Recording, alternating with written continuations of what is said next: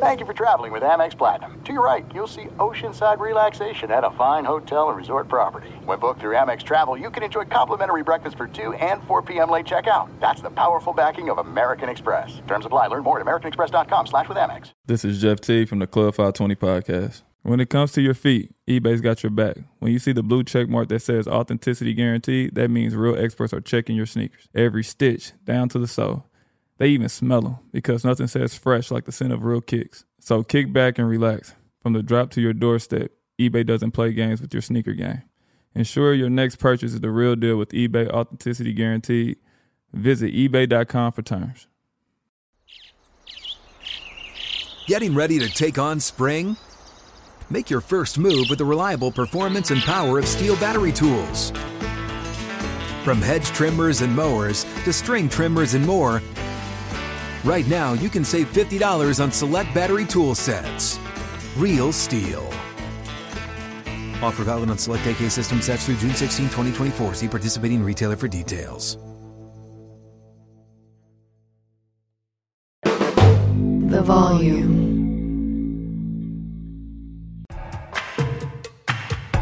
No!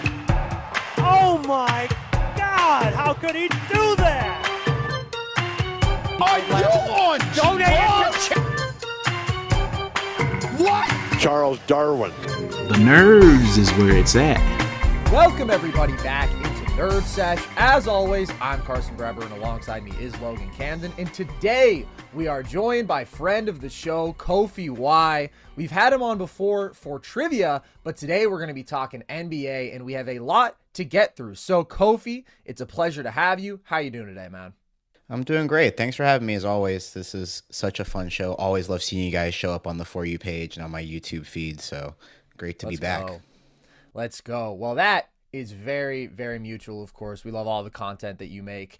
And as we were just talking about, you sort of had a close seat to uh, the latest developing NBA story in that your Detroit Pistons just played the Bucks in back-to-back games, and apparently Milwaukee didn't beat them by enough. They won both games, but it was concerning enough to where Adrian Griffin, first-year head coach, has now been fired, and Doc Rivers has been hired as his replacement. They moved very quickly there. Let's just start with firing Adrian Griffin. Kofie, from your perspective, was that the right move for the Bucks? I think what the Bucks have shown us as an organization is that if they see something that's not working, they're not afraid to like pull the hook, which like mm-hmm. I wish that more NBA teams would do this. However, I am very surprised cuz I was I saw the alert cuz I was taking a nap and I woke up and I was like, okay, Adrian Griffin yeah. got let go. And but the my thing is the replacement is Doc Rivers, so I'm like, oh man, the track given the track record of the last like decade plus, you're like, okay, if you are like hiring a coach and you say that he's not good enough to get you to the promised land, you like look at him face value, no like experience. This is his first half a season, and you're like, okay, this is enough. enough. Now you hire the guy that was like consulting him and also the track record after like 2010 means that like that's enough. That's why that's why I'm a little bit confused, but I understand the move honestly. If he's not if he's not resonating with the team and given all the articles where he was like the in-season tournament and the players the players uh come to Jesus meeting that they had where there was like coach was like telling the players step up, Bobby Portis yelling at him. I understand if you lose the locker room and people can sense you lose the locker room, then it might as well be time to cut ties. I get it. Kofie, I think you're exactly right though. I thought we already did this dance. I thought we had already gotten past the fact that you know Doc Rivers isn't that guy. Uh, you alluded yeah. to it, man. Uh, he has consistently underachieved. Uh, obviously never advanced to the Western Conference Finals with the Lob City Clippers, man. Uh, they blow two 3 1 leads. Shout out, not one, that's two, uh, to the Rockets in 2015 and the Nuggets in 2020. You never get to the Eastern Conference Finals with the Sixers. You have Joel Embiid and James Harden. They lose in the second round three times. Like, Doc's track record is he has consistently underachieved with championship level rosters, and here he is, guys. He's brought the cow back out, and he is milking that 08 championship back to another championship level core. It's it's baffling to me, guys. Like I said, I thought we already did this dance. I cannot believe that another team is putting their chips in on the Doc River sweepstakes and they expect him to take them to the promised land. I'm I'm baffled, guys. Yeah, I really don't like the Doc aspect of it. But I also think that inserting any head coach into a situation halfway through the year when they are coming from outside of your organization and your goal is to win the title, that is a tough thing to pull off, man. And that's why I have mixed feelings about this decision, but I think that it was too soon. That's my take. Adrian Griffin has not been good to me, but this is the fastest that we've seen a first year head coach fired in 31 wow. years. 31 years, dude. The last one was Jerry Tarkanian. Shout out college basketball legendary coach on the David Robinson Spurs. But it's insane. Like when I think of all of the awful basketball coaches just in the last half decade, we have John Beilein, who had no idea what was going on with the Cavs, was calling his own players thugs, like completely lost the locker room. They were winning like 20% of their games. That dude lasted longer than Adrian Griffin. Jim Boylen, who was a literal joke, lasted multiple years. Like, that's what's so shocking to me about this I've never seen a 30 and 13 team in panic mode to the extent that the Bucks are, where the vibes are bad. Eh, they so consistently feel like they're underachieving, despite the fact that they have the second best record in the NBA. But when I really look at who's at fault for their issues up to this point, I think defense is the problem, of course. They've been 22nd in defensive rating. And that to me is mostly just about really lackluster personnel at the point of attack. They are small, they're not athletic enough. Dame's effort has been really poor, and that's going to be incredibly difficult for any team to overcome. When you are allowing consistent penetration like that, when you have dudes who can just get abused in terms of mismatches, and there isn't a good answer to that roster on this problem. If you're going to say, well, you should be playing more Andre Jackson instead of Malik Beasley because he's going to give you more point of attack defense. I understand how it improves you in that respect. At the same time, Andre Jackson, who I like, is a rookie who is still a bit lacking in terms of offensive skill. And Malik Beasley has been a flamethrower and has been a valuable part to this offense being so great. So, what they had to do was make a move, and they just don't have the assets to make a move. This team has been worse rebounding this year, where they've consistently been elite previously.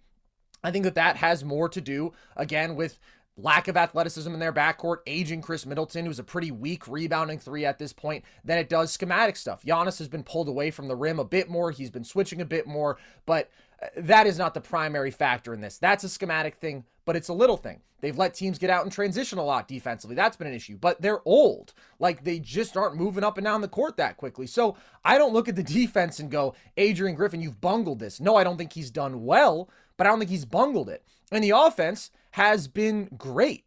I think that they could still maybe be doing even a little bit more. They could lean into the Giannis Dame pick and roll a little bit more, but I don't know if that's an Adrian Griffin issue or if that's a Giannis doesn't want to be setting 10 screens a game. We've seen him have to make an adjustment there. Or is it just a regular season we're going to kind of save our A plus best punch for the playoffs? Because think about Steph and Draymond, right? That pick and roll with Draymond as a short roller was consistently unstoppable, but they would only deploy it selectively. It would be a postseason thing, it would be a closing game thing. So I don't think the Griffin's been good. I think late game, there's been times where it's like, all right, he's not managing things all that well. And he certainly hasn't helped this team. So, from that perspective, I get what you're saying, Kofie, about like being willing to pull the plug on something that isn't working is a good thing. If I were the Lakers, I would have pulled the plug on Darvin Ham. I don't think he's a good basketball coach midway through year two. But this is 43 games into year one. And then it just raises the question, particularly for Giannis, of what were you expecting? because Giannis is the dude who was very frustrated with Bud for not making enough playoff adjustments, for not letting him guard Jimmy Butler. Giannis then is the dude who wanted Adrian Griffin, and now apparently Giannis is the dude who is fed up and done with Adrian Griffin when it's like he's a first year head coach. There's a learning curve. It's going to take time for anybody to come into a contending situation. And if you weren't ready for that, if you weren't ready to deal with those growing pains, you shouldn't have advocated for him over an established stud like Nick Nurse. So I'm just concerned by the organizational volatility here. Like it just feels like they are fully in panic mode. And maybe this helps the spiral. Maybe if he's really lost the locker room, this reignites them and revitalizes them and brings them together. But it just feels hasty and it feels a bit desperate to me. So we'll see. But I just don't think Doc is the guy. I don't think Doc's the guy either. I that's why I was just like, okay, if you're getting rid of this coach, who are you bringing in? And I was like, Yeah. okay, now you guys. It feels like yeah, I agree. This feels like just a panic play for sure. It feels like a it feels like a legitimate step back. And Carson, you hit on another big point too. Is guys, thirty and thirteen. This is a fifty-seven win pace team, right?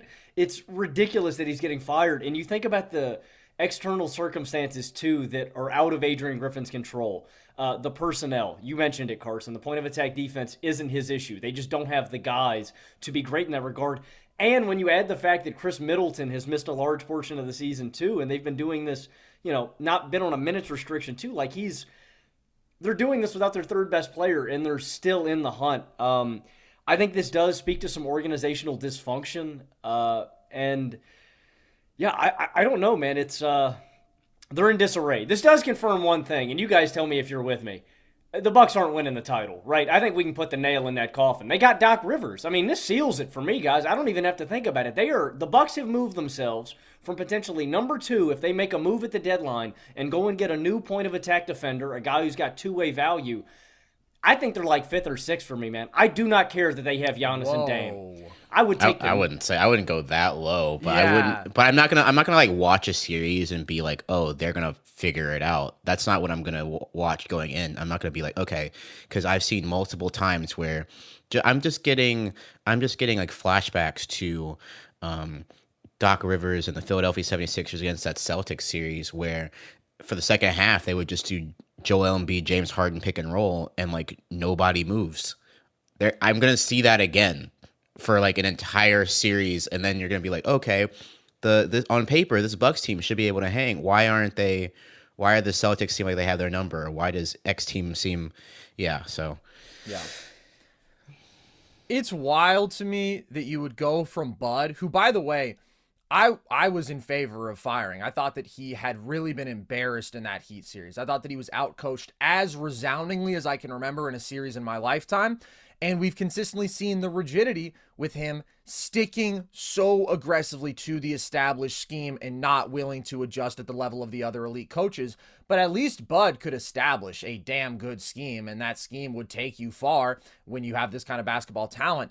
Doc, I don't think is that level of a schematic coach. And I think he's going to have all of the same issues in the tactical battles that you see in these high stakes matchups. Now, Logan, I still think that you're kind of wild to say fifth or sixth because this team is just so overwhelmingly talented. They're still the number two offense in basketball. Uh, Dame could be playing better. Middleton, you mentioned, has been on the minutes restriction. He's been playing more as of late, and he's been playing a bit more like himself as of late. And this defense can't get worse. Like, there is no way for this defense to get worse. So, to me, it's not that like Doc Rivers is going to be a clearly inferior basketball coach to Adrian Griffin. I don't think he will. I think he might be a better basketball coach, but it's like that's in a vacuum. That's not accounting for joining midseason. That's not accounting for just what it says about your team and where you're at that you're bailing on a first year head coach 30, 43 games in. I just don't like the feel of that. I, really don't like how that bodes for the vibes with this team, which have not been good. But they're still the number three contender for me because they have Dame and Giannis and still a solid supporting cast. And that's a formula that I would take over anybody other than Denver and Boston. But those two, I would say, are clearly above Milwaukee for me now. I would take the Knicks, I would take the Miami Wow. Heat, and I would take the Philadelphia 76ers. They have Doc Rivers. That says all I need to know. Uh, they, the Milwaukee Bucks, and again, the odds are in my favor, right? There's 29 other basketball teams that hypothetically could win the chip. So I'm playing the odds game here by saying the Bucks aren't going to win the chip, but Doc does it for me. I, I will not like that. Con- I don't care how talented the Bucks are. They have Doc Rivers as their head coach. That's all I need Well, to know. Logan, you do know that once Doc Rivers had a really, really talented basketball team and he actually did win the title. Like, the man isn't a, a sabotage button, you know? Like, he's not just an automatic first round exit. The Bucks are overwhelmingly talented, and that matters. automatic second round exit now. Yeah, Maybe. exactly. Potentially. I would still have them in the conference finals, though. Doc isn't like embarrassingly bad. He's just overrated, or was. Now, I don't think that he even is. I don't think anybody likes Doc, but because he did have a, a ton of talent to work with, and he didn't amplify that talent. But he's not like a literal cartoon fool. He's Yeah, I I, th- I I think that I think that you you you do make a great point. I feel like Doc doesn't like even no matter what roster he's handed, it doesn't feel like he puts them above and beyond. It's either he puts Yeah. them at like the floor that they're at, and if the floor that they're at is still better than like the rest of the league, then that's then that's it. But I've never seen like any roster that he's been on except for like and just been like, oh, they're playing above their expectations, or they're playing like, uh, especially in the playoffs, where it's like, oh, they can, Yeah. they can play bad and then dig out a win. It's really hard to like see that with him. No, and that's totally true. And that's why ultimately I think that this move falls flat for me and I don't like it. And I'm not one to call people coach killers. I think that that's generally very overdone, but this is kind of wild from Giannis that like within a 50 game span, you have now actively been a voice to get rid of two coaches. That's just hasty. And I, and I think that, intense. and this is the this is a roster. This is a Bucks roster that just can't go on autopilot. That's Uh-huh. what that's what I think that's the biggest like concern here. Where it's not like, hey, this team will like you give the you give Giannis and Dame say whatever they want to say. They're gonna just figure it out by themselves. I don't think that that's this is a lineup or roster or rotation that could do it. No, it's not. They have legitimate major issues, and the biggest one is that point of attack defense, and uh, they're going to have to find a way to solve that if they want to uh, win the title. And ultimately, I don't think that's going to be anything that a coach can do. I think that that's going to be a question of of personnel. So, pretty surprising stuff in Milwaukee. But maybe not surprising, but equally amazing was the fact that Joel Embiid just dropped 70 the other day as he continues his unbelievable, historic regular season. Logan, I think it's pretty inarguable that Joel Embiid has had the best regular season in basketball, but presuming that you and I both still think Nikola Jokic is the best player on the planet, is Embiid now stamped as a top two guy on the planet? I don't think I can do it yet, guys. Uh, and and it's remarkable. Again, we've seen what Embiid can do during the regular season. Uh, most mid-range field goal attempts at the best mid-range clip this season. Uh, he is got a streak of 21 consecutive games, scoring 30 or more points. Obviously, just had the 70 burger. Embiid is legitimately unstoppable in 90% of matchups, it seems like, in the regular season. Like, he is a tank. Uh, if you bite on the pump fake, guess what? He just gives you his big body. He gets to the rack. He can draw a foul. Embiid has effectively been unstoppable. And the growth that we've seen from him this regular season, I think, is legitimately encouraging. How dominant he's been as a rim protector, how unselfish he's played. Um, I've mentioned this before on our show. I think the removal of James Harden has had its benefits. The Sixers play faster, the offense feels more free flowing, uh, and Embiid really is leaning into the playmaking, setting screens, uh, playing unselfish, getting into DHOs, uh, little dump off passes to the dunker spot, hitting guys like. But I thought that was the case last year. I thought that Embiid had turned the corner, and then when we got to the postseason, he just crumbled. I am encouraged, and it seems like a different guy this regular season. But until we see it on the biggest stage, guys, I just can't do it. I would take Giannis uh, over Embiid, and that's kind of where I You draw said the that like you were going to go in a list format, but I don't know how many I more couldn't. names you can go. I couldn't. No, I couldn't. I was like, and, and I would consider some other guys, right? Like I think SGA is on that short list. He is such a special guy. Uh, Mm-hmm. Luka, I consider to be in that special kind of tier. I wouldn't put those guys above him. I would put Embiid three. So I'm not going to act like it's a, oh man, I got 10 guys that I take above Yeah. Joel. But Embiid is three for me. But until he shows it on the biggest stage, until he legitimately climbs the mountain like Giannis, like Jokic, uh, I can't do it.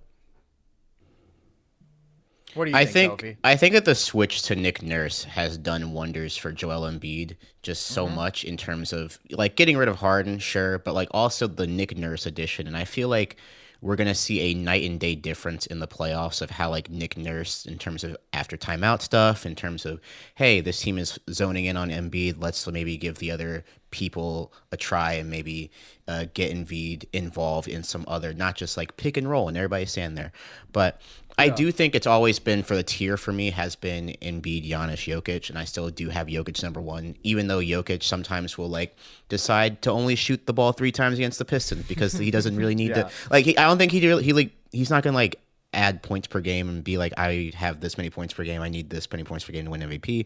He doesn't. He knows that he doesn't really need to have the box score numbers to really be the best player. So, but I think that Embiid has just been really impressive and. Uh, as someone that is waiting, I mean, his his toughest opponent is going to be Scott Foster. I can just see it now. But like, it's gonna be it's gonna be really funny. I think that I think that when if we see a playoff adjustment and we see the what happens when all of these like normal regular season fouls are taken away. Um, but I'm very interested and very just being like, hey, this guy's a special player. I would have him. I would have him too because I feel like Doc is gonna get rid of in the way of Giannis.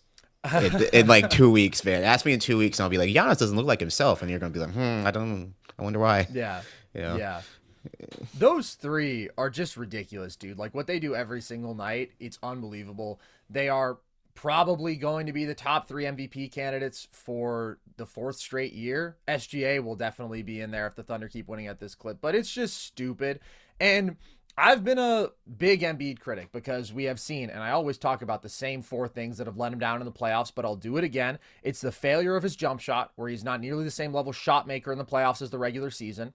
It is the reliance on getting to the line through some foul grifting, where as you just talked about, Kofie, you don't get those same calls necessarily where you're foul baiting in the regular season, where they'll give you the benefit of the doubt in the postseason in that much more physical environment. It's the failure of his playmaking, where he averages more turnovers than assists in his playoff career because teams send more doubles his way, and he has struggled to punish them for that. And it has been his health, where basically at some point in every postseason run, he has been banged up. So for those reasons, I wouldn't have had him be top three coming into this season. I would have clearly taken a guy like Steph, whose game has translated better to the playoffs above him, Luka, who has been this unstoppable offensive engine in the playoffs at the very least. Embiid's game has consistently broken down there. But good God, man. Logan, you talk about last year and how great he was, and he was. This is another level to me. I, I cannot think of the last time in a regular season that somebody was this consistently dominant night to night in terms of scoring volume at the very least. You have unbelievable regular seasons. Jokic two years ago, Steph 2016, within the last decade. But it is just unfathomable. He has basically mastered NBA scoring as a big right now because you mentioned he's been the best mid-range shooter in the league. We haven't seen a big lead the league in mid-range field goals per game since my personal goat LaMarcus Aldridge, a mid-range pioneer, had a mid-range dynasty for a while there.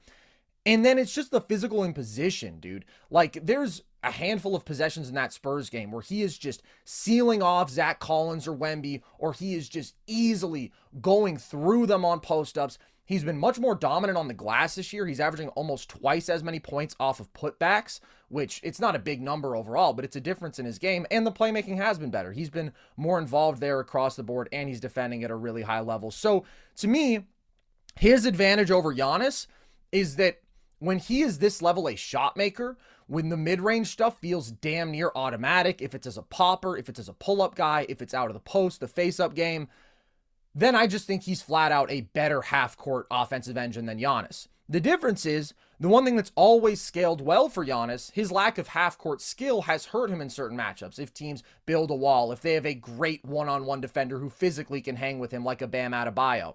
But overwhelmingly, he has been so physically dominant that he's been able to walk in his insane production. The 2021 title run is the ultimate example of that. And Embiid, we haven't seen him have that unstoppable thing that he can lean off, lean on in the playoffs yet. If he is still this level a shot maker, that will be the thing. And if he maintains this level of playmaking where teams can't just as aggressively double him, he still misses stuff there, but he's been better this year, then uh, then he could very well be number two. But the playoff basketball is just so different. And we were just talking about this with our friend Jason Timpf, and he said something that I think is very true. Embiid feels like one of those guys who is just so great that as many times as he may fall short in the playoffs, when he breaks through, it is going to be like an all timer. Like he is going to break through in a big way. And I, I, think that that is true. I think there's going to be a run where his shot making does hold up at this regular season level and he averages something ridiculous, something close to what he's done in the regular season. But Giannis has done it. And because Giannis has that one uh, dominant trait that he's relied on in the postseason, I still lean him over Embiid. Does the bozo gene uh, for Doc Rivers and Giannis in the clutch come into like a factor for you guys at all? I think the bozo gene is counteracted by the Dame time gene. Mm, mm. I mean, Dame is going to be running all the clutch offense. It's not going to be like last year where it's like, is it Drew? Is it Giannis? Is it Khris? It's going to be Damian Lillard. That's fair. Yeah, there's no guy because I was thinking, man, Giannis and Doc scared in the clutch. That's not a good recipe. But you're right, dude. Dame will, Dame will pick it up. Does is this the year for you guys? Do you have meaningful, different expectations for the 76ers come playoff time? I think because of the Nick Nurse, mm-hmm. again, I guess because of the Nick Nurse change, I'm expecting something different. I'm expecting a more respectable playoff run.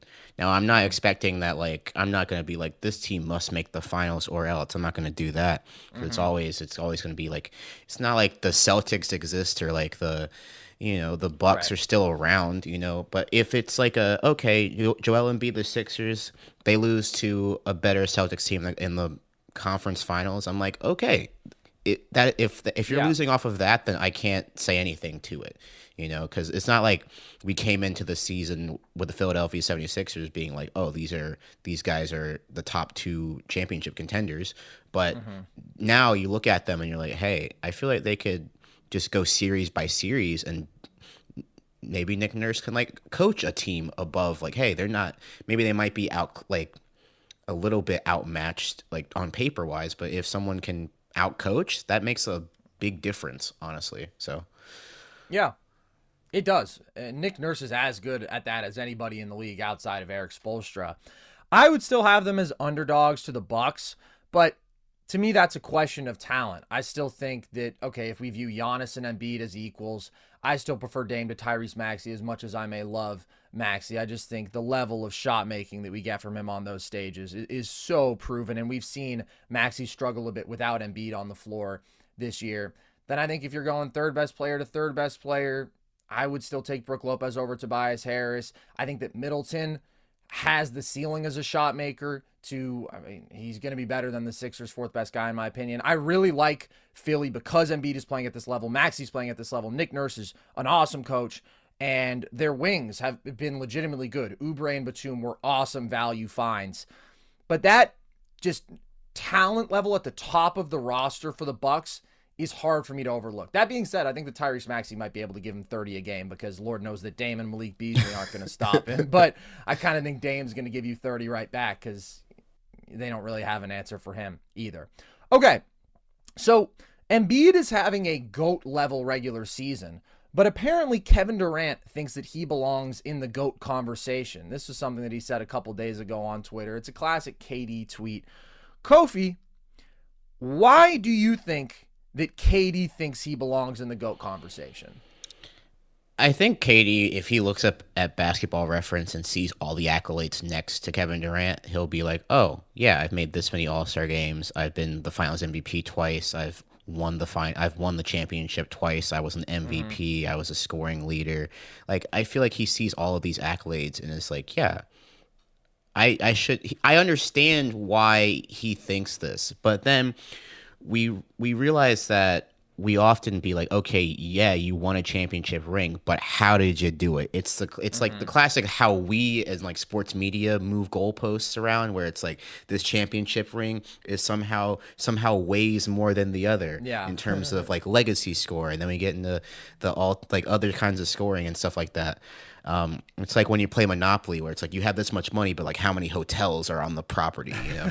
where so I feel like for for Kevin Durant, I feel like he has a lot of properties, but he doesn't have like a hotels on certain properties. If that makes sense, I don't know if that made any sense as an analogy. I but... think you're cooking, bro. You're cooking. but like, yeah, I feel like at face value, you take the looks at like all his accolades, and you're like, oh yeah, sure, and then you take the face value of like Steph Curry's accolades, and you're like, oh yeah, okay, that makes a lot more. it's a lot more compelling of yeah. a case over there. But that that's not. I feel like that's not a slight to Kevin Durant because we're talking about the greatest player of all time. Yeah. That's such that's such a high bar that even him being around the room of that, you know where I'm saying like mm-hmm. that's still a great accomplishment in of itself. I feel like two things can be true. Kevin Durant has accomplished a lot in his lifetime in his NBA career, and he still has a lot left to go in terms of how he's playing at this age, which I don't think we should be taking for granted, especially after an Achilles injury. Yeah. But even even still, the greatest player of all time is such a high bar thing. Yeah. That like I just can't really I'm not gonna ever be like, oh Kevin Durant. I'm never gonna do that. So I would say one fantastic analogy, Kofie. Two, you you mentioned the moving the goalpost. It's funny to me because if you ask this at different points in time, the answer would be different. two years ago during the Brooklyn Nets final run, uh, Carson and I did a show with friend of the show back when we were on Blaze Radio at ASU. We did an all-time NBA players draft, and I had the turnaround pick. I had picks, uh, I believe three, and, three four. and four in our draft, and I took Kevin Durant and Kareem Abdul-Jabbar. I had him in my top four because of his skill set, and at that point in time, I thought it was the right pick. I wouldn't make that same pick right now, and uh, Kofie gave you the Monopoly analogy. I'll give you another one. KD's off that good, good, fellas. You know, he's up yeah. in his head, man. He's a little, he's a little delirious. Uh, yeah. I understand where KD is coming from and his perspective. Like you said, he thinks he was the best player on back-to-back stacked Warriors teams. He thinks he climbed the mountain. And you look at his numbers in those two playoff runs. He's 29 8 and 4 on 65% true shooting. He's 29 8 and 5 on 64% true shooting. They're all-time runs in two series versus the Cavs. I mean, they're two of the greatest finals ever played. 32 9 and 6 on 54 45 94 splits, but they're the two most meaningless rings in NBA history, right, guys? I mean, I'm sorry, KD. Like when we were when we were doing this, when we were comparing this to other climbs up the mountain, KD has never been the guy on the team. That was the point of him going to Brooklyn, and I thought KD had the self awareness to understand that that's why he did it. And so I don't know, man. I until KD is the guy. Uh, but like you said, Kofie, I don't think that's a slight. If you were one of the 15 greatest players in NBA history, that's not a yeah. disrespectful you are. KD's a goat. I'd take him in a heartbeat. Like just because you're not the goat, it's it's not a, a, disrespectful thing to me, man. And I, am sorry, KD would not be. Uh, KD would not be in my top 10. He would be top 15, and that's not disrespectful at all. I think that's just appropriate. That's the range that he belongs in. And I think that you guys are both of course, completely right about how different rings do carry different weight. The circumstances, the competition, and of course, the context of your supporting cast. And there has never been a more overwhelmingly great supporting cast in NBA history than that of the 2017 Golden State Warriors. And it does absolutely matter that other guys within his generation have climbed the mountain on their own. They have done it overcoming those circumstances and whatnot. But to me, the reason that KD thinks that he is in the GOAT conversation and that there are people out there, I'm sure, KD stands who think that he belongs in the co conversation, says something fundamental about how certain people view basketball. And although his accolades are great, they're not GOAT level. They don't compare to LeBron's, right? Really, across the board, LeBron is going to have an edge in every way there. What it is, is an infatuation with basketball aesthetics and specifically nice. the aesthetic of one-on-one scoring. It is basically the that boy nice theory, Logan. But why are there people who think that Kobe should be in the GOAT conversation. Sure, there's Lakers pull, but to me, the fundamental reason is that he is perhaps the most skilled basketball scorer ever when you are talking about difficult shot making, when you are talking about balance, body control. Uh, his versatility as a scorer was outstanding, footwork, outstanding. Those things are highly valued in basketball culture.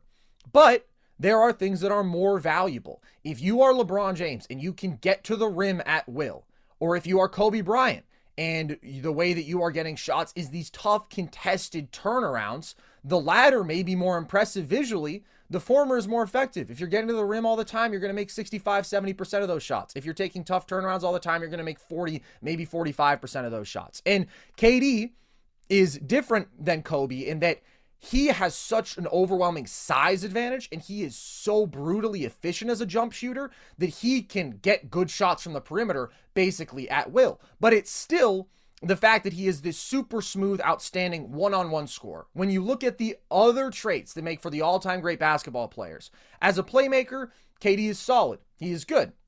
But his overall offensive impact isn't to me that of a Steph Curry because of Steph's off ball value, because of Steph's playmaking, or a LeBron James because of LeBron's brilliant playmaking, his imposition on the rim. And that's just within his own generation. And then when you look at the totality of these guys, most of the all time great, um, every player who is in the GOAT conversation, and I think there's only three who most people will even throw out there, of course, LeBron and MJ, but also Kareem, are all time two way forces. And that's just not the case for KD. So, to me, the argument for KD as the GOAT is one that, yes, is about basketball skill. It's not about results, because in terms of results, team impact, I don't think KD has an argument, but it's a particular type of basketball skill that we value the most. Because if you're talking about skill set, some people might say, well, KD is the GOAT there. But I would argue that LeBron has more basketball skill, right? Because he is a freight train who is better at all of these non scoring things. And he's so physically imposing as a scorer that he still comes close to KD's effectiveness. But because it's not necessarily as pretty, people don't consider it quote unquote skill. So it reminds me of like all the youths, all the young kids of, of our age saying that Paul George is their GOAT. It's because Paul mm-hmm. George is smooth as hell. It's because Paul George is six nine and he's got a tight handle and he's athletic and he's a hell of a jump shooter. But these specific skills that people enjoy and like aren't necessarily what make the best, most impactful basketball players at the end of the day. This is hilarious to me, Brett. It is the quintessential that boy nice versus analytics uh, debate here, man. Like stylistical uh, winner versus, you know, is he tough? And KD's tough. Katie's, KD's tough, yeah. KD's, KD's tough, as, tough hell, as hell. He is. It's I don't know. I, I, would it take like in your guys' eyes, like for, hypothetically, say the Suns figure it out, like would a title with this Suns team make a meaningful difference to you in KD's historical stature? Yeah, but it wouldn't put I think, GOAT I think it would a little bit. I mean, I mm-hmm. think it would. I don't think it. Again, I feel like there's such a steep hill to climb still somehow after all of this because he, yeah. he has to climb multiple people. Mm-hmm. Oh yeah, in legacy, right? I think that's the tough part where it's not it's not like there's one person that you're like thinking about. You're not. It's not like LeBron where it's just like even where it's like there's only one person left for a lot of like MJ fans. It's just like he's the last person. For. KD, it's like a, a whole tier of people that yeah. you have to have to clear. I do think Kevin Durant's like defense is underrated throughout history, but it's not. I don't think it's one where we like bring up next to like a LeBron and be like, oh yeah, I, I agree on that point. Can I ask you guys something? Like, do you think it's a debate for you historically, even with health concerns, like between Kawhi and KD? Peak to peak. Peak to peak. I think it's really close. Yeah. I think it's really close, and honestly, I would probably take Pete Kawhi mm-hmm. because of the absolutely dominant wing defense. And I agree with you, Kofie. I think that KD has been a good defender when he wants throughout his career because of the value that he has as a secondary rim protector, as an interior defender, really. But Kawhi could just reach this all time defensive level as a wing. And then as a scorer, could really go toe to toe with KD in terms of production and efficiency because he's so damn strong. He gets to his spots at will, and then he is that assassin shot maker. Obviously, KD's had the greater career because he's been healthier and he's been at this level for so much longer. But peak to peak, it is really close, and I honestly think I lean Kawhi. I think I do too, man. There's a like I know they always compare him to the Terminator, man, but game to game, Kawhi yeah. is KD's unstoppable too. Kawhi feels more. Uh, inevitable. I think I I think I agree, bro. I again historically I don't know the totality. KD may be higher, but I think I'd take Kawhi's peak too. Uh, I think I, I think I flip back and forth. Honestly, like it's so yeah. it's so tough because I would I would love to just have both of them, like either one of them on my team. I'd be like, okay, fine, let's do it.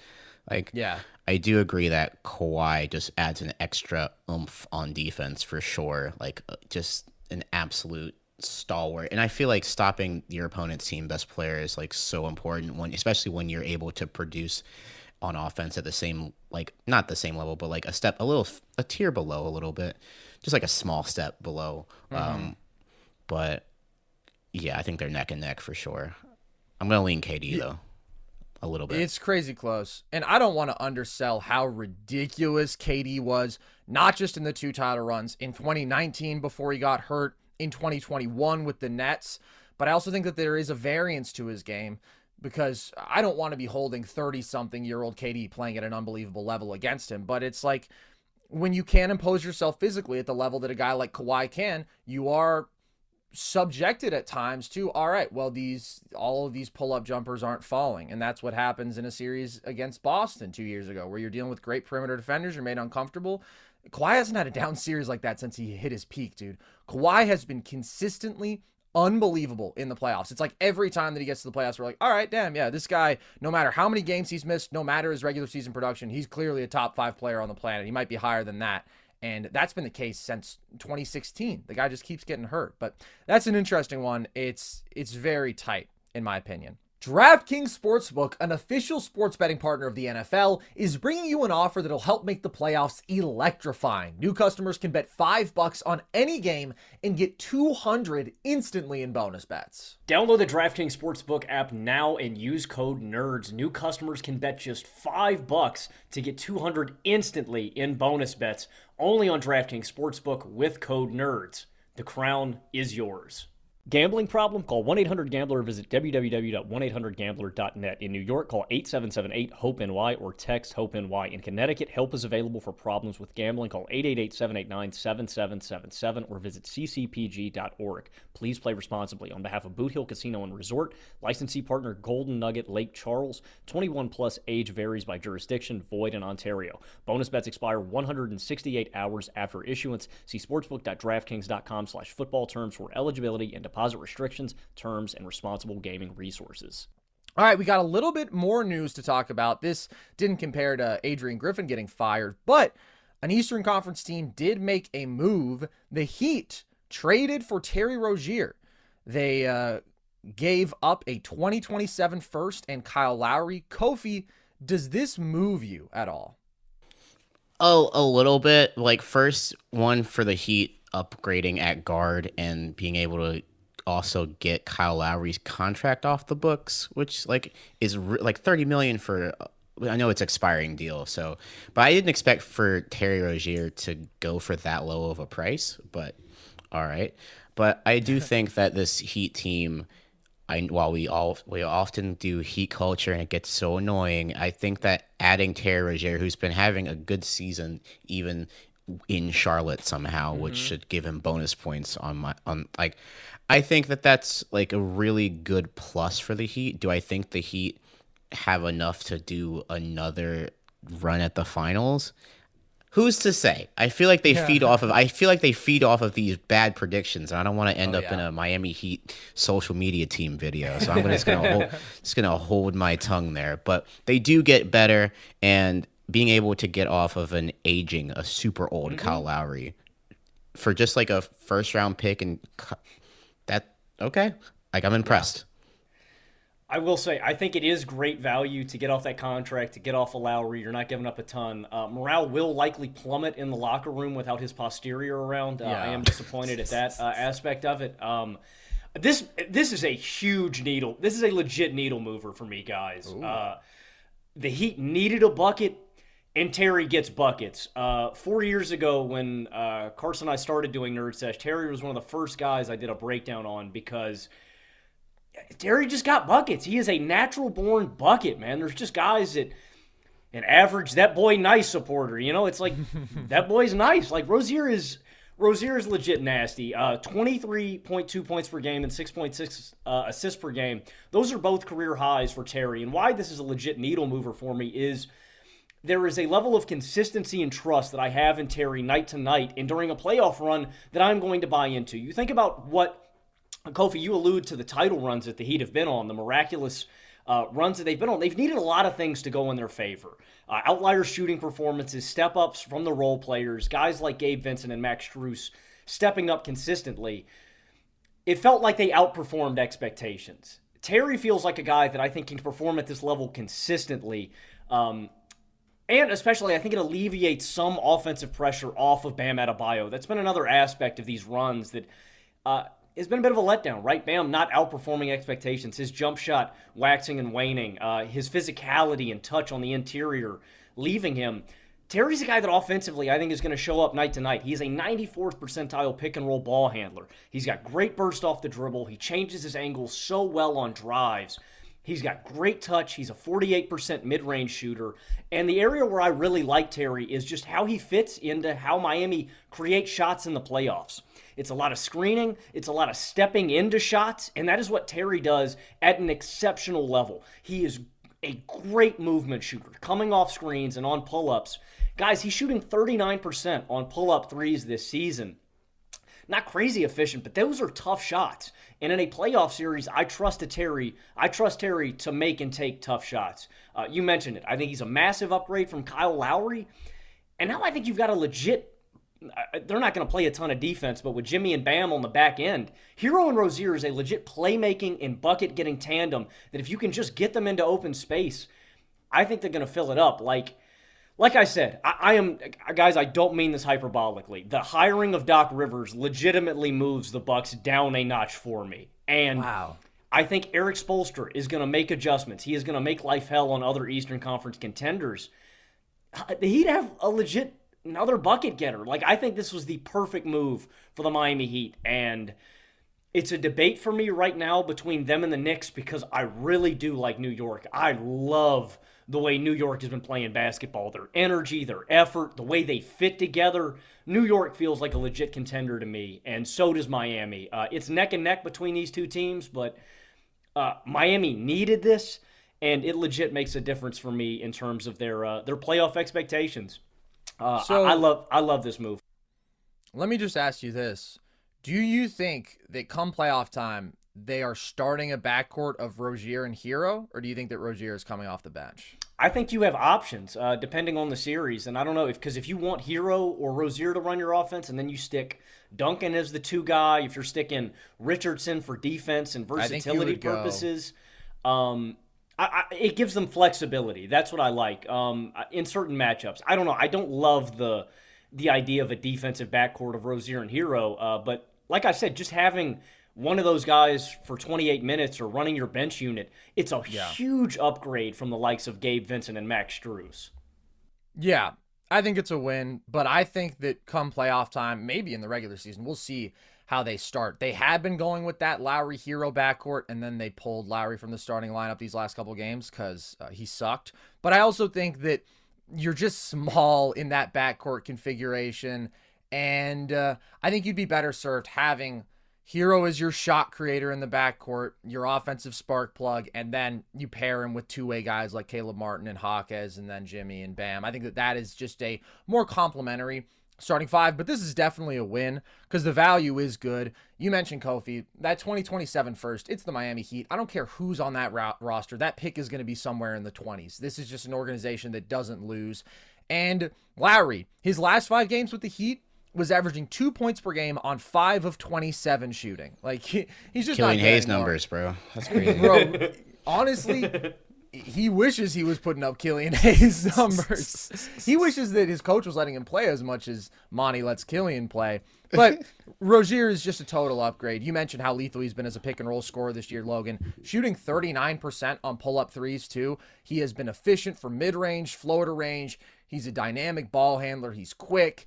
He's a decent playmaker. It's just a total upgrade in terms of offensive skill. And he can play off ball. He hasn't has a, had a good year as a catch and shooter, but he's been lethal there in years past. We know that he has the shooting ability to do it. And this team needs more creators. Not only was Kyle Lowry not really bringing you value, they were 25th in offensive rating last year. They've been 20th this year, and Jimmy is great, but against top tier number ones, you consistently need him to elevate his level.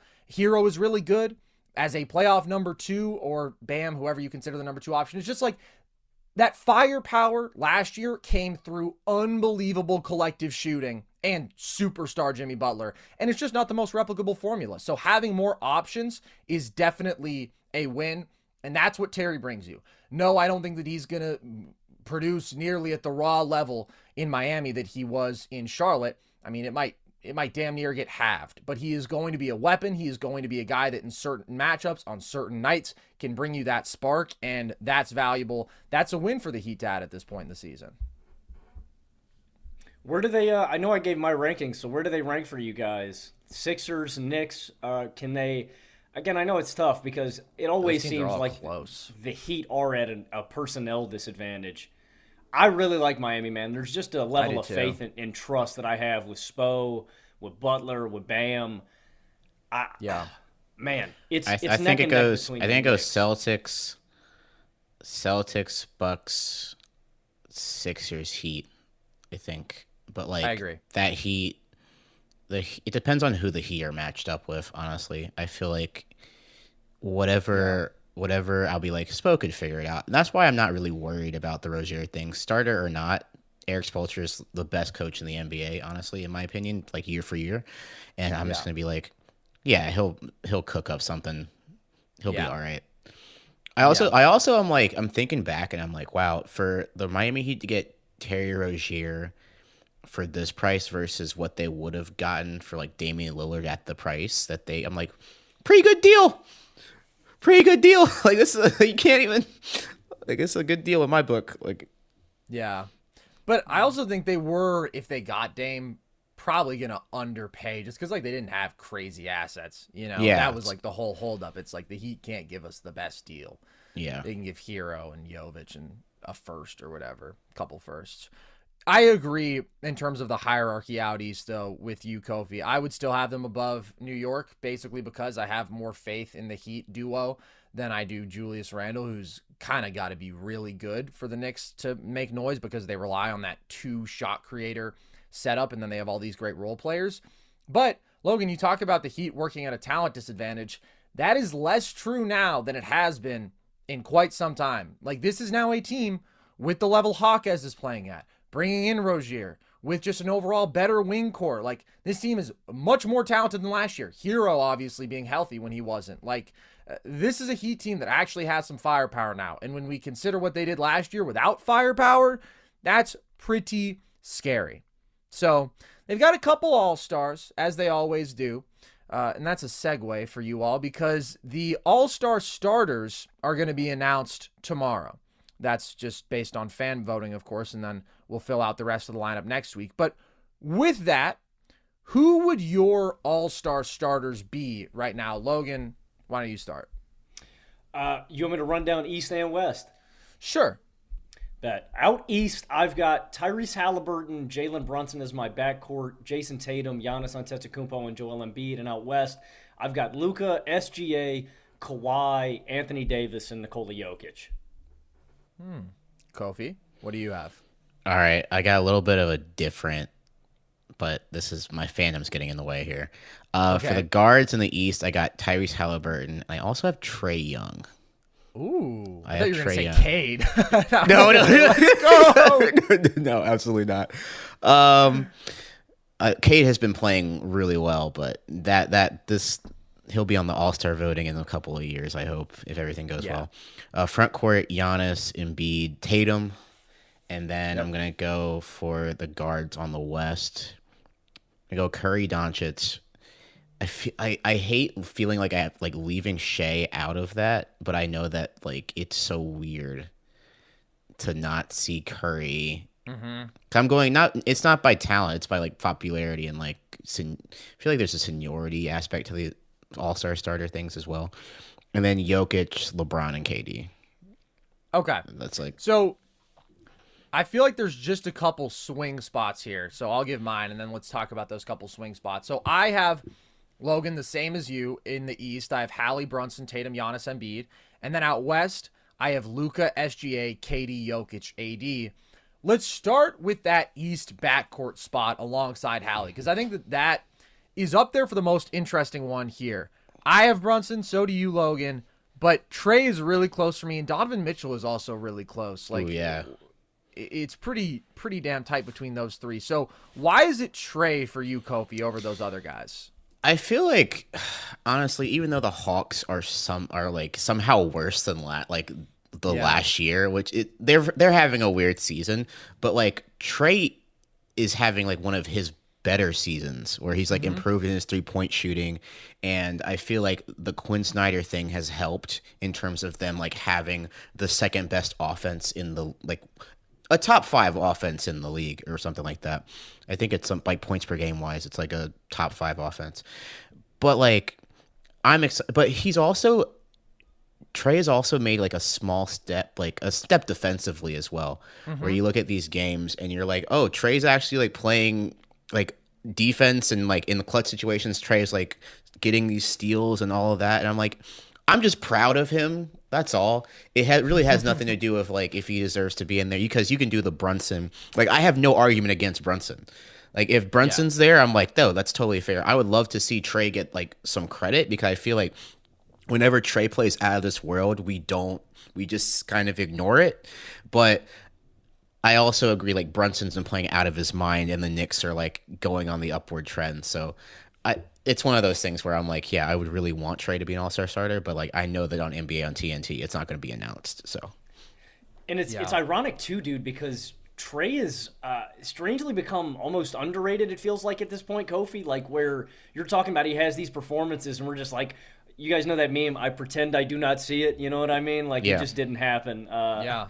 Trae's defending well in every game. It's just so consistent, man. Like he's one of the best offensive engines. and He generates such high shot quality. He generates such good shots. If it's in that floater range, if it is kicking out to a, another guy in the corner, and he does it so consistently, I.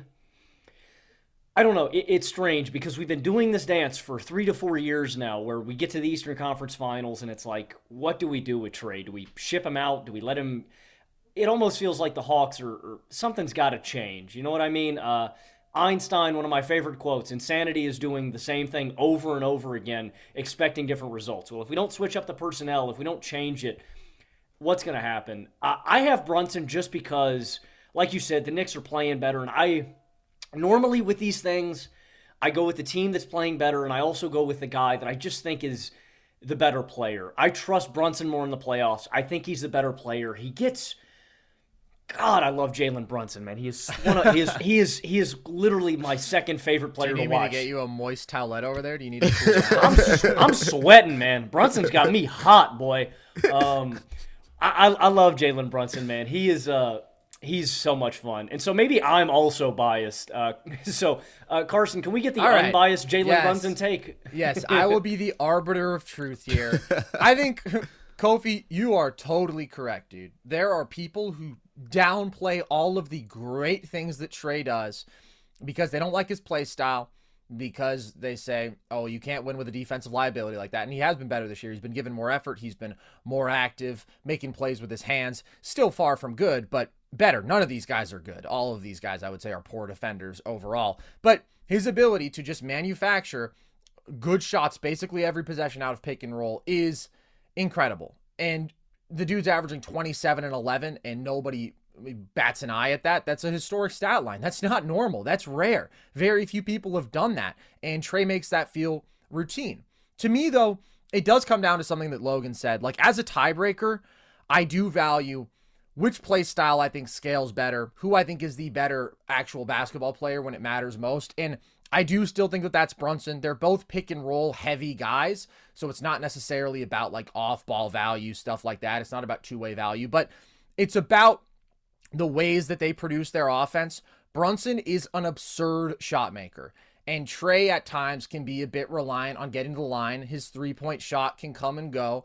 Uh, obviously, I mean, he's lethal from deep range, but just in terms of efficiency, it's not always a great shot for him. Whereas Brunson this year is 43% from deep, He's 46% from mid range. He's 56% on floaters. So he's been the more efficient all around scorer, same volume. And the overall efficiency does matter because, yes, Trae is doing more every possession to carry a team, but I also think that there's a ceiling to that. And this has been a down year offensively for the Hawks. You mentioned the raw points per game total, Kofie. A lot of that is because they play at a really fast pace. In terms of offensive rating, points per possession, they are 13th this year, which is like the lowest that they've been in the Trae Young era. And I don't put that on him. I put that on other people. Like just the level of offensive skill around him isn't great. But when I consider what he's done in years past, Brunson is on a better team. He's on a better team offense. He's doing it more efficiently in a style that I think scales better. And that offense has totally transformed with him. Like he may not have the sheer volume of Trae, but that offense is 11 points per 100 possessions better when Brunson is on the floor versus when he's off it. That is an elite, elite number that shows the incredible impact that he has. So we're picking narrowly on the margins here. Mitchell giving you 28 and 6 on 59% true shooting. Eight, dude, eight straight now without Garland and uh, who is it? Mobley yeah. too? Who's the who's the other guy that's injured? Yeah, yeah, yeah. Mobley's been hurt. I mean, they've been hurt all year, dude. Like it's ridiculous. So Shout out to Donnie. He is doing his thing, but I think that Brunson has played at the highest level of any of them as of late and overall this year. Okay, so then we go out west. Kofie, you have LeBron. Neither of us did. Why is he there for you? Oh, just the popularity and fan oh, yeah. voting, and there's okay. I feel like oh, there's no, no way. It's just stuff. Yeah, yeah, that's it. That's legit. Like the, I can never see LeBron not being an All Star starter even if it's like his last season. You know what I'm saying? That's why I was like, Oh, he'll be there. I mean, he has more Yeah. votes than Jokic. But if it were your choice, would he be there? uh, probably not. I would. I know it's a front court thing. I'd love to switch him out for SGA, and like I, wish that it wasn't tied to front court, back court. Um, because then I'd have Steph, Luka, SGA, and I'm like, oh, okay, that that feels like it makes a little bit more sense this year. Um, but yeah, that's it. Also, I feel like these things, these All Star votings, it's very weird because DeRozan's still considered a guard Yeah. in the All Star voting, and you're like, does I don't think he does that anymore. It's it's okay. I feel like we I feel like we need to take a closer look at that eventually. It is weird. I would get rid of it because LeBron is positionless. We have seen him listed at literally the one through five in his career at various stages. Like, yeah, he's clearly a front court player this year, but Luka's a six eight point guard, right? It's like size doesn't correlate to position anymore. Everybody's doing multiple things. I would just get rid of it. I have AD over LeBron if I'm gonna go with a Laker spot, and that's really close for me. I think that LeBron has been crazy efficient this year. I think offensively he's been the best that we've seen him in a couple years. It's just come down to his effort uh, taking a step back over the last month or so, I would say. There was a time through the in season tournament where it was like this dude is playing at an insane level. And now he's taken a bit of a chill pill, which I'm good with. But I think this team has been better defensively than offensively. And uh, AD is obviously the driving factor in their defense. He's playing at an unbelievable level there while he is still really contributing at a high level offensively. LeBron has been their best offensive player, but that just hasn't been the strength of the team overall. And AD is giving you 25, 12, and 4 on 62% true shooting. He's been uh, he's been really, really good. Okay, Logan, the one thing that stands out to me is you have Kawhi, who neither Kofie or I had. Why is he here for you? not really a statistical argument. It's uh, one, it's the LeBron thing where uh, I just effort wise, night to night, like it, it, it kind of shocked me. I don't know if you guys caught Clippers Lakers uh, last night. Uh, the Lakers played with a lot of heart and a lot of effort with LeBron not out there. Again, they, they fall short, but I was really impressed with the, the energy level of the team without LeBron out there. And that kind of factors into me. Like LeBron defensively, not fully engaged. I don't get that with Kawhi. And Kawhi's just. Kawhi has just been more consistent to me on a night to night basis, and I fully agree with you on the uh, on the AD part about. I think AD is the best Laker, and so I just want to reward him with that. But yeah, there's just a level of consistent energy, effort, and performance with Kawhi that I just haven't gotten as much with with LeBron this year. But I, I wholeheartedly agree with Kofie. Like there's. There's no way, man. LeBron's probably going to Oh, be yeah. a captain and probably going to be a starter. Yeah. unequivocally. I do think that Kawhi makes a better case than LeBron. Probably. I mean, Kawhi's just efficiency as a scorer has been disgusting, and he's on a team that is winning a whole bunch of games, and he's their best player, and his on off numbers are fantastic. I lean AD because of the two way stuff, but I mean, Kawhi's been phenomenal this year. And then Kofie, you're right. Like, Steph is going to be in this starting lineup because he is Steph Curry. He is the second biggest global star in the sport. But SGA has clearly been better. If SGA, it's going to suck when SGA isn't an all star starter because it's like this dude really has probably been the best guard in the West, probably in the league this year. Like, I think that he's been better than Luka marginally when you consider the two way stuff. He's been unstoppable night to night, and he should be rewarded for that on an elite basketball team as well. But you know who is not an elite team is your Detroit Pistons, Kofie, who may not be in the national discourse as much anymore because they're not setting losing streak records, but they're still struggling. They're still struggling out there, and they have, you know, another mini losing streak going right now. So we're going to play a quick game, okay? I'm going to propose a scenario, and you'll tell me from your perspective what's worse, being a Pistons fan or having to live out said scenario. All right? Got it. Logan, I'd like your take as well. As somebody who's not a Pistons fan, I want to see how you evaluate this. Okay, two weeks alone on a desert island with Enes Freedom. What's worse, that or being a Pistons and it's fan? freedom easily. Yeah, It's not even bad. Yeah. Pistons fan, honestly, that doesn't sound that bad, man. Little Enes, vacation, bro. little vacation with Enes. Oh man, he would be uh, rough. He would be rough. Also, I just realized that I said desert island. Is that's not a saying, right? You- Deserted can't island? de- deserted Abandoned island? Is what I meant. Uh, yes. But but how does someone desert an island? I guess all of the people who live there leave. yeah. All right. I'm gonna come up with these other scenarios on the fly. Uh, you have to watch, and this will be interesting. I don't know how you guys feel about this. You have to watch every Tom Hanks movie in in four days. That or being a Pistons fan. No, that sounds like that sounds very fun actually. Re- Do you like Tom Hanks? I, look, that that invo- that includes Toy Story, right? Yeah, man. Toy True. Story, Castaway, Yeah, true. Catch Me If You Yeah, there's- Can. Here's my take. Here's my take. Ready? Catch Me If You Can. I love Leo. I think Tom Hanks borderline ruins that movie, dude. He does the worst Boston accent that I have ever heard. He's literally like, "This kid's trying to get in the car. He's trying to get in the car. We got to get him out." He- I, I can't stand Tom Hanks, dude. Did you guys see Elvis? That was like the Oh worst. my God. Oh, okay, yeah, okay. Elvis. he- oh, Elvis does. Uh, He's white. He was literally Dr. Doofenshmirtz, bro. Okay, Logan, would you take the Tom Hanks movies too? For sure, man. I get a little money pit action in there too, man. Uh, Yeah. What's that one where he turns into the little kid? Now there's some. I, I'm a Tom Big. Hanks fan, man. Yeah, Big. I think Tom Hanks is the most overrated actor of all time. All right, that's Logan, a you feel wild free to. take. That's yeah, a that's wild yeah. take. Wow, wow. I don't think it is. I think it's pretty clear. I, I have never seen a Tom Hanks performance and been like, "Boy, you nailed that one, Dude, Like, I you cry really every time. Me." I cry every time I watch Castaway, man. When he loses Wilson, Yeah. bro, that breaks Wilson my heart, dude. carries, bro. Wilson, Wilson carries, carries. in that movie. he does. His unspoken pain is so powerful. That's that's the best Tom Hanks performance. That is, but I still don't think it's. I, I don't think it's that good. I don't know. He's not like an all-time actor to me. Kind of a cornball. Damn. All right. What else? What else can we compare to being a Pistons fan? I think the thing is, is that being a Pistons fan historically is not bad, right? like I'm, like I'm, what I'm 28. I'm 28. I got to see the Pistons win in my lifetime, right? I would take that. Wait. I got one more. Kofie, you got to watch this team this year or the Josh Smith, like Brandon Jennings, uh, Drummond Monroe squad. Which squad are you taking? Oh, this team for sure. I'm not. I'm not doing that again. Yeah. I feel like that. I feel like that team being around at the time where at a time where like analytics was just like getting more mm-hmm. popular, and they would have just looked at that team and be like, no, right? Just don't. Because I think the the frustrating part about that, the most frustrating part about that lineup was that like Josh Smith thought he was a like a jump shooting three.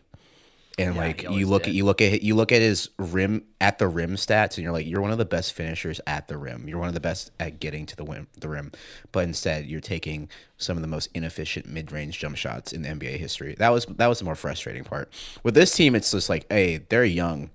It's not like like this team is all young, and everything that a lot of what I'm mad about has nothing to do. It's like the front office and the coach. That's it. It's both of them. Like I'm like, you're you guys are trying your best. I'm gonna still watch, but Yeah. you guys are trying your best out here.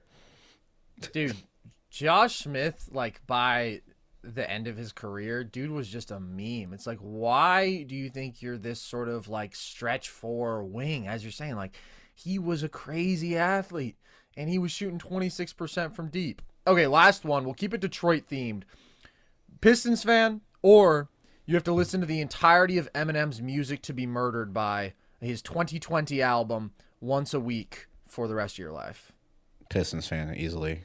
That's not even agree. not even uh, i agree any any Eminem album after like Recovery. 2015. I would go earlier. I would say anything after recovery, which is. I was I was being nice. Any- yeah, anything before anything before recovery, I can still listen to.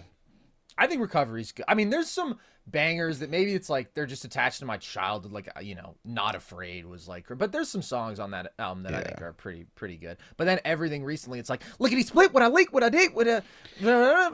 It's just that I think that- himself.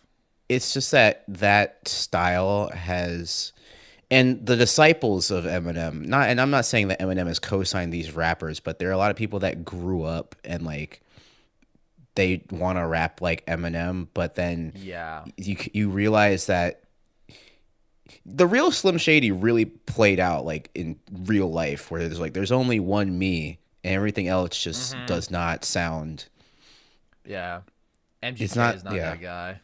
yeah I also just think, I mean, it's hard when you're not as hungry as you once were. You know what I mean? Like Eminem is You're kind 50, of become. bro. You shouldn't be Yeah. rapping at 50. Yeah, and I think it can, I think it Raise can, a I think it can family. rap. I think it can rap at 50. I just feel like you have to. It has to be. So, you have to.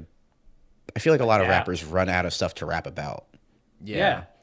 But And I feel also- like no. Well, I think one more challenge for Eminem is that like initially his thing was like grotesque shock value, Yeah. crazy, violent like stuff that it's like a I don't think w- would be nearly as accepted now and Mm-hmm. it's like you can't do that when you're 50 you can't be saying these horrible things it's like you know you've grown children like settle down man but i will say kofie on your point about the eminem disciples dude I was in an Uber recently. The man on the aux had the craziest taste that I've ever heard. He literally played "Whistle" by Flo Rida, and I was like, I have I've not heard this song in ten years. But oh man. he was also playing this dude named NF, who I've never heard of. Oh yeah. Oh my, a- yeah. Yeah, yeah, yeah. Bro bit Eminem's flow, but is uh, the, the messaging is corny beyond words. I had to listen to a few of those songs. That was pretty rough. Old So white I'd rather guys love it. Old white guys. Love it. Really, I I never I never knew his demographic. I think That's what I that's what I, think is I just never I never knew it. 'Cause It's never been. I don't think that it's never been around me. I've never. I'd never heard him. I'd Yeah. never heard him, but I. I But I know he's pop. It's like one of those things where you like you know he's popular, but it's not like it's not you're not your area. Yeah. I'm like okay. Yeah, Yeah. yeah. So, anyways, uh, th- that was my experience with an Eminem wannabe recently. All right, There are some things that are too good to keep a secret. Like how your Amex Platinum card helps you have the perfect trip. I'd like to check into the Centurion Lounge. Or how it seems like you always get those hard to snag tables. Ooh, yum. And how you get the most out of select can't miss events. With access to the Centurion Lounge, Resy Priority Notified, and Amex card member benefits at select events, you'll have to share. That's the powerful backing of American Express. Terms apply. Learn more at americanexpress.com slash with Amex. This is Colin Cowherd from The Herd with Colin Cowherd. Angie's List is now Angie, the nation's largest home service marketplace. They're here to help homeowners get all their jobs done well. Angie has helped over 150 million homeowners care for their homes. Whatever your home project, big, small, indoor, outdoor, come to Angie to connect with and hire skilled pros to get the job done well. Listen, I've got a couple of things in a bathroom in my house. Got to get it fixed. I don't have time and I'm not good at it. Angie is. In just a few taps, in the Angie app or clicks on the site. You can have Angie tackle your home service project start to finish. With over 200,000 pros in their network, Angie makes it easy to research, compare, and hire pros to ensure a job done well. With 29 years of experience combined with new digital tools to simplify the process, Angie makes completing home projects really easy. Renters, you can use Angie too for moving, installations, or cleaning. Angie can even help with extremely specific projects. Just tell them what you need, and Angie will find the right solution for you. Get started at Angie.com. That's A N G I.com or download the app today. If a new house is on your wish list in the next five years, grow your savings faster and experience your dreams with an Ohio Homebuyer Plus account from Kemba Financial Credit Union. A savings account specifically designed to save for a new home where you can earn 7% APY, a $500 matching bonus, and a $1,500 mortgage closing cost credit. Learn more at Kemba.org. Offer expires March 31st, 2025. APY equals annual percentage yield. Restrictions apply. NMLS 292230. Equal housing lender. Federally insured by NCUA. Last thing we're going to talk about here before we let you go, Kofie. We mentioned the Pistons, and we can mock your suffering and whatnot. But the good news is you have Cade Cunningham, and I love Cade Cunningham. Is he, to you, the guy who you would most want to build around from that 2021 class where you have Mobley, you have Scotty Barnes, you have Franz Wagner? Is he your number one guy still? He still is. I think for sure. I think that the only silver lining about this losing streak is that during the latter half, we were able to see Cade play out of his mind, even still yeah. with one of the worst constructed rosters in NBA history. I think being able to see how special Cade is both on and off the ball, and in terms of like Cade's passing vision is underrated. I think there's there's a lot of aspects about him that are underrated, but also a lot of people I saw on Twitter would just be like, yeah, in a redraft, Cade would not go number one. And I'm just looking around and being like, I think he still would. Because yeah. any, and also any other person in that draft class, if you were given this Pistons team, oh, yeah, dude. What are you going to do? Like, what do you, like, Jalen Green, this team would go winless. You know, it's like one of those yeah, things where real. it's like, it's, it's not, and it's not like a, it's just a how Cade plays the play style thing.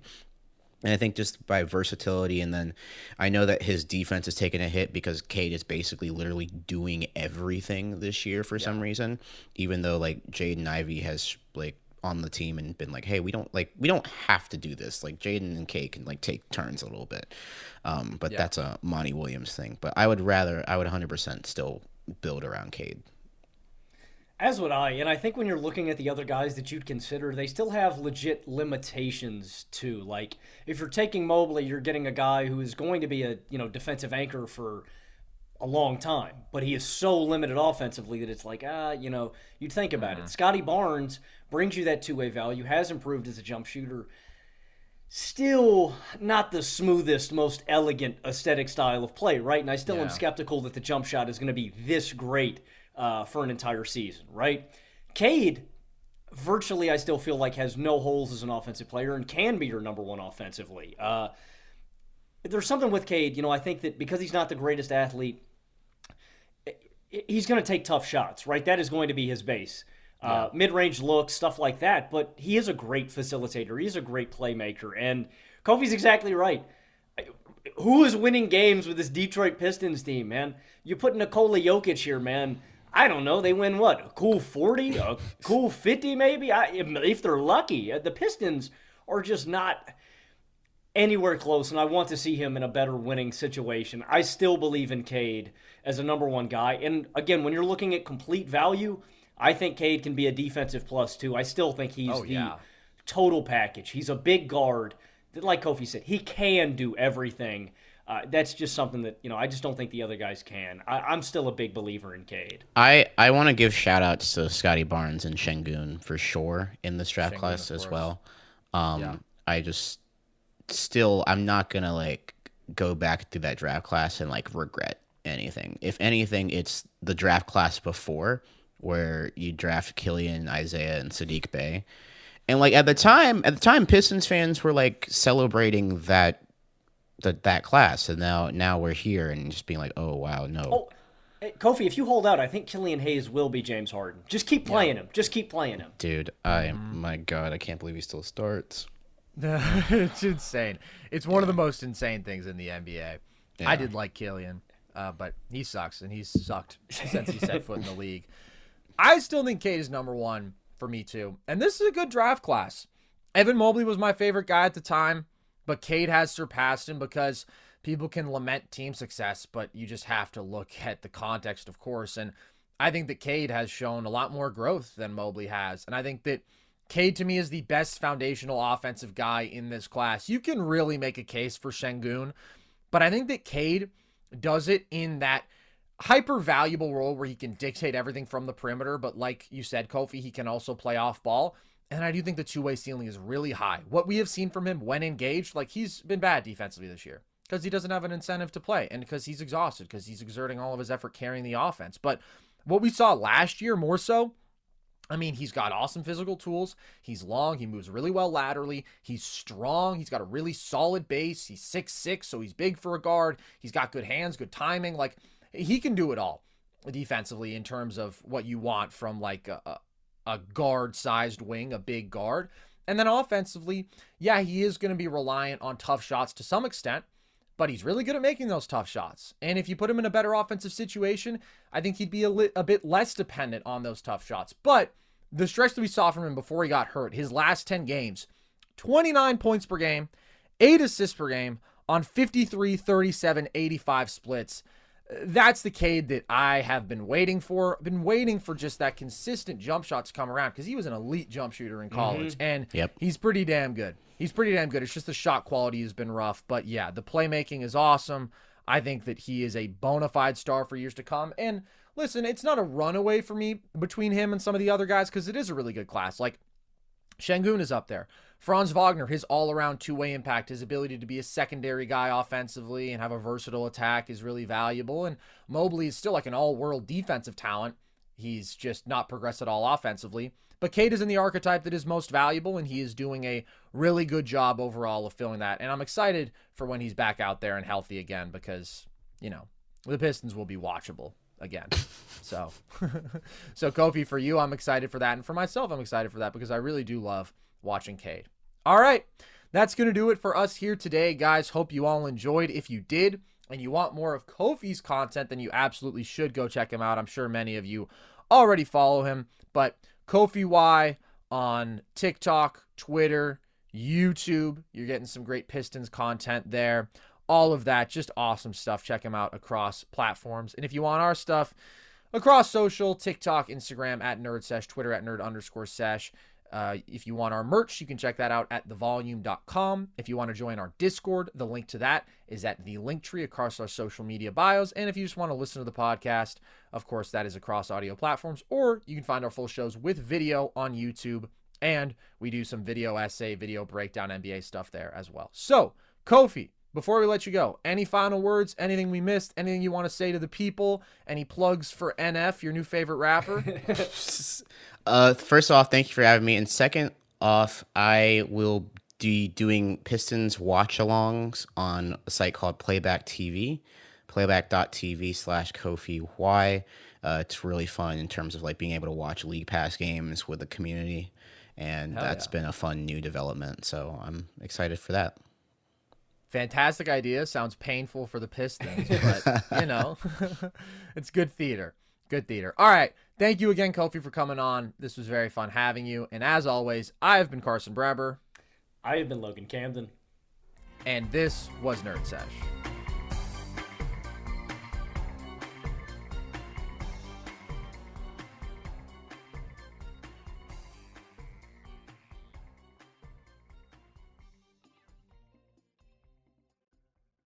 If a new house is on your wish list in the next five years, grow your savings faster and experience your dreams with an Ohio Homebuyer Plus account from Kemba Financial Credit Union. A savings account specifically designed to save for a new home where you can earn 7% APY, a $500 matching bonus, and a $1,500 mortgage closing cost credit. Learn more at Kemba.org. Offer expires March 31st, 2025. APY equals annual percentage yield. Restrictions apply. NMLS 292230. Equal housing lender. Federally insured by NCUA. Live Nation presents Concert Week. Now through May 14th, get $25 tickets to over 5,000 shows. That's up to 75% off a summer full of your favorite artists like 21 Savage, Alanis Morissette, Cage the Elephant, Celeste Barber, Dierks Bentley, Feid, Hootie and the Blowfish, Janet Jackson, Kidz Bop Kids, Meghan Trainor, Bissell Pluma, Sarah McLachlan. Get tickets to more than 5,000 summer shows for just $25. Until now through May 14th. Visit LiveNation.com slash Concert to learn more and plan your summer with Sean Paul, Sum 41, 30 Seconds to Mars, oh, and Two Door Cinema Club. Thank you for traveling with Amex Platinum. To your right, you'll see oceanside relaxation at a fine hotel and resort property. When booked through Amex Travel, you can enjoy complimentary breakfast for 2 and 4 p.m. late checkout. That's the powerful backing of American Express. Terms apply. Learn more at americanexpress.com slash with Amex.